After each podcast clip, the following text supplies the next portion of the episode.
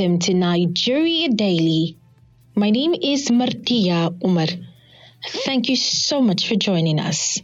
Many people in Nigeria do not associate police officers with positive acts. But to the utter shock of these Nigerians, recently some police officers were given commendation by the Inspector General of Police. One of the officers returned a whooping sum of 600,000 naira mistakenly transferred to his bank account, and another in Zamfara State refused a bribe of 300,000 naira. The public perception of the Nigerian police is laden with more negative views than positive ones. A professor of communication at Stanford University, Clifford Nass, said, and I quote, Some people do not have more positive outlook, but almost everyone remembers negative things more strongly and in more detail. If one takes time to brood over Clifford Nass' words, there will be a realization that Nigerians mentally dwell more on the unpleasant experiences they have had with the police than the positive ones. There are lots of examples to cite about the negative experiences. Is it a case of police brutality or the alleged bribery and corruption, among others? Madam Halima Tusadia is a civil servant in Abuja. She recounts her positive experiences with the police on two different occasions. I've had really good experiences with, uh, you know, the police. They're not all bad. Some of them actually mean well. They're genuine. Uh, the first one, in fact, all of them had to do with fraudulent mechanics. The first one, he even held my key.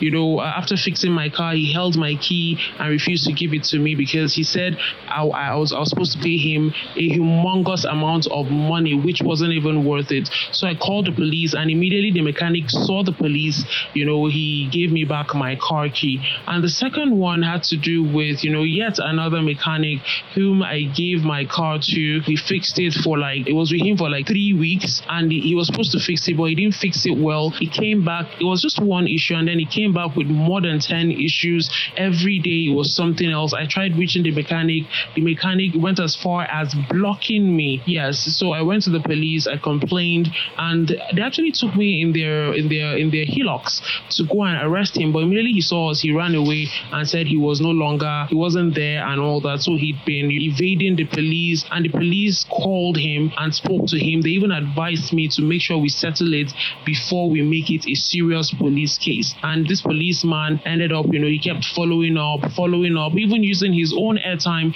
you know, to call the mechanic to follow up and make sure that he did the job well. And you know, that is my good experience with the police. After everything was sorted out, I called them and I thanked them.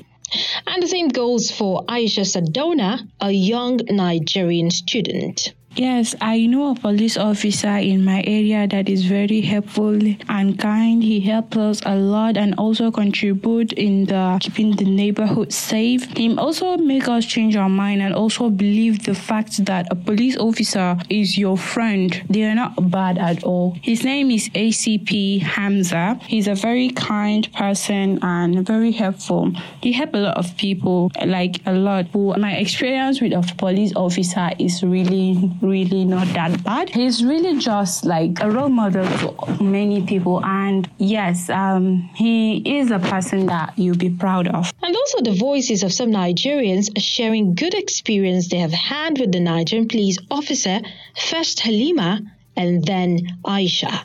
When did this all go wrong for Nigerian police and how can they change the bad perception most Nigerians have about them? I had a conversation with a retired police officer, Austin Iwar, and this was what he said. Yeah, of course, you cannot. You see, when when when you have when you employ people in your house and you are you are not providing for the needful, you are not training them. You have people working with you, but you don't train them. Hmm. Uh, you don't give them good remuneration. You don't encourage them in different ways. What do you expect? And yet you expect them to perform to a very high standard. Mm-hmm. And they can't meet up to that standard because of the uh, the deficiencies that have not been provided. And then you turn around to blame them. I think it amounts to uh, it, uh, um, just to use a harsh word, evil. Hmm. How can we change this perception now? How can we change all of this? Well, we can ask, uh, there are different ways. Um, government, government, first of all, to make uh, law enforcement, not just police. We have several law enforcement agencies. Mm. Government should make law enforcement or make the police a priority. Right now, I can tell you that it is not a priority. Mm. I don't know why, but it is not a priority. If you make the police a priority, you will make sure that you provide for the needs of the police. These people should take a stroll to all the police colleges and see the standards that are in the colleges, even in the buildings itself, indeed even in the training facilities itself. The environment that police officers are trained cannot produce the kind of police officers you and I want. Hmm. You know, because the environment is destructive the people that are managing the, the, the training school are themselves not trained. As a matter of fact, some of them feel that they are there on punishment. So government needs to take policing as a priority, law enforcement as a priority, and provide for all its logistics, all its funding, and then the welfare of the police. Why is it that you are hearing rumor that police is trying to go on strike? I mean, the, the reason is not far-fetched. It's very simple that this is a neglected organization, and there are grumblings I mean, since 1999, in the, the wake of this democracy, we have we've had series of promises by government. No government has fulfilled any concrete promise for the police. None. We started by hearing about police reform. What happened to the reform? It never took place. I mean, the way reforms in other parts of the world, they never took place. Hmm. It was just a shopping list that was provided and change of uniform and buying of guns. But the core of police reform never took place because when you are talking of police reform, you will first of all begin to define what type of police organization you want to have in the country. What is the philosophy of policing that you want to entrench within the democratic uh, dispensation. That was a retired police officer AIG Austin Iwar retired. You're still listening to Nigeria Daily from Daily Trust. We'll go on a break, but we will be back. Do stay.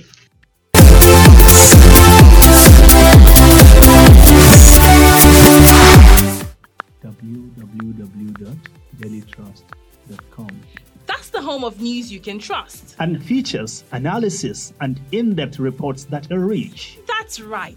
In addition, you can get much more. But how? Let me introduce you to Trust Plus, where you can get added value. And where is that? Visit the Trust Plus portal and subscribe. You mean subscribe to become a member? Yes, and that entitles you to exciting opportunities. Like what? A chance to connect with Daily Trust journalists to suggest stories you want to read and even contribute in producing the story. Wow. Could you show me how to get a Trust Plus? It's simple. You can visit the portal on membership.dailytrust.com now. Welcome back to the show. This is Nigeria Daily coming to you from Daily Trust. You can listen to or download this and other episodes on Buzzsprout, Apple Podcast, Google Podcast, TuneIn Radio, and Spotify by just searching for Nigeria Daily. You can also listen in on NAS FM 89.9 Yola and on Unity FM 93.3 Jos. In this episode of Nigeria Daily, we're talking about the positive sides of police officers contrary to the perception of many Nigerians. Why are police officers almost always associated with negative acts? Why do stories of police officers literally performing their duties become news? Lilian Agazi speaks with a public affairs analyst. Um, in my opinion, I think the mistake we generally make is that we think uh, members of an agency, say the police force, are immune to the problems of society. The problem of misconduct or lack of trust or people betrayal to a lot of things have become the norm in society today. So there's just no way we could or we should expect that um, a sector of the society would be immune from that. Um, the Nigerian members of the Nigerian police force are also, say, Nigerians. So if a problem permeates the Nigerian society, um, we shouldn't expect either the judges or the police or other members of um, the government will be immune from the problem. It is a societal problem.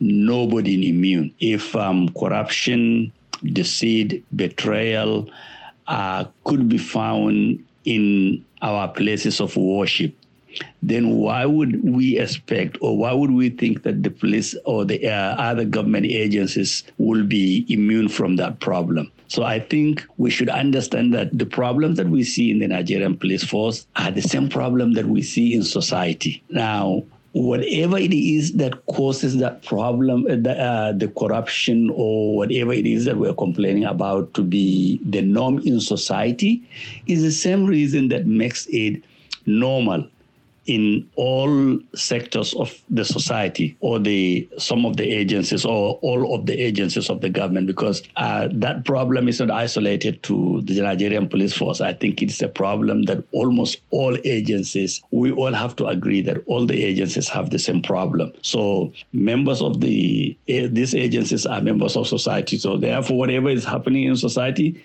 definitely will also be found in some of these agencies. And another problem that brings about this is the collapse of institutions. Our institutions have collapsed. So therefore, when we say institutions have collapsed, things are not being done according to rules and regulations of these agencies or civil service. I gave an example with an interview that uh, the current president, Muhammad Buhari, gave to, I think, a particular newspaper or radio station that I have listened to. He was telling them a story when he was military governor of Northeast Nigeria, when he decided he would say, okay, I want to do this and that, the permanent secretary would tell him, no, you cannot do that because you it's not within your purview or you don't have the permission or you don't have the authority to do that. You can only propose this, this and that. And he's not, he said, okay, he's bound. But today that is no longer tenable. A, a commissioner, be it a military or in a civilian government or we've been in politics, the commissioner, the permanent secretary or the directors will just issue an order, whether it's okay or not okay okay, it will be executed because that's what they wanted. And uh, those who are supposed to execute those orders are afraid of their position, or they are also doing the same thing. Therefore, it's not a problem for them to say, this is how we want it done. Um, that is no longer there. So, which means institutions have collapsed. So, if institutions have collapsed, then there's no rule of law. It becomes um, uh, everybody to himself. And in such a situation, corruption becomes a norm, not an exception. The way to redeem not just the police force but the general society is that what we have to do is to first of all revamp our institutions. That if you do right then you get rewarded. If you do wrong regardless of who you know regardless of who who you have or which home you happen to come from then you you still have to face um, uh, the wrath of the law. Until such happens there's nothing we can do. So but to to help us do that um, we have to work very hard to revitalize the Nigerian police force and the judiciary. If these two institutions or two branches are up and running in the proper order, I am sure the rest of society will come along. Until such, um, I think we have our hands full with, uh, well, we have a task ahead of us. And that was Sahabo Imam Aliyu, a public affairs analyst. And with that, we've come to the end of this episode of Nigeria Daily. To all the people whose voices were heard, we want to say a big thank you. Nigeria Daily is a Daily Trust production. It is open for sponsorship and advert placement. You can download this and other episodes on dailytrust.com or on buzzsprouts.com or even listen on NAS FM 89.9 in Yola and Unity FM 93.3 Jos. You can also listen by searching for Nigeria Daily on Google Podcasts, Apple Podcasts, Spotify, and TuneIn Radio. If you have questions or comments, let us know on our social media handles on Twitter and Instagram at daily underscore trust and on Facebook at daily trust. Call us or send us a message on 091 3893 3390. Thank you so much for listening and bye for now.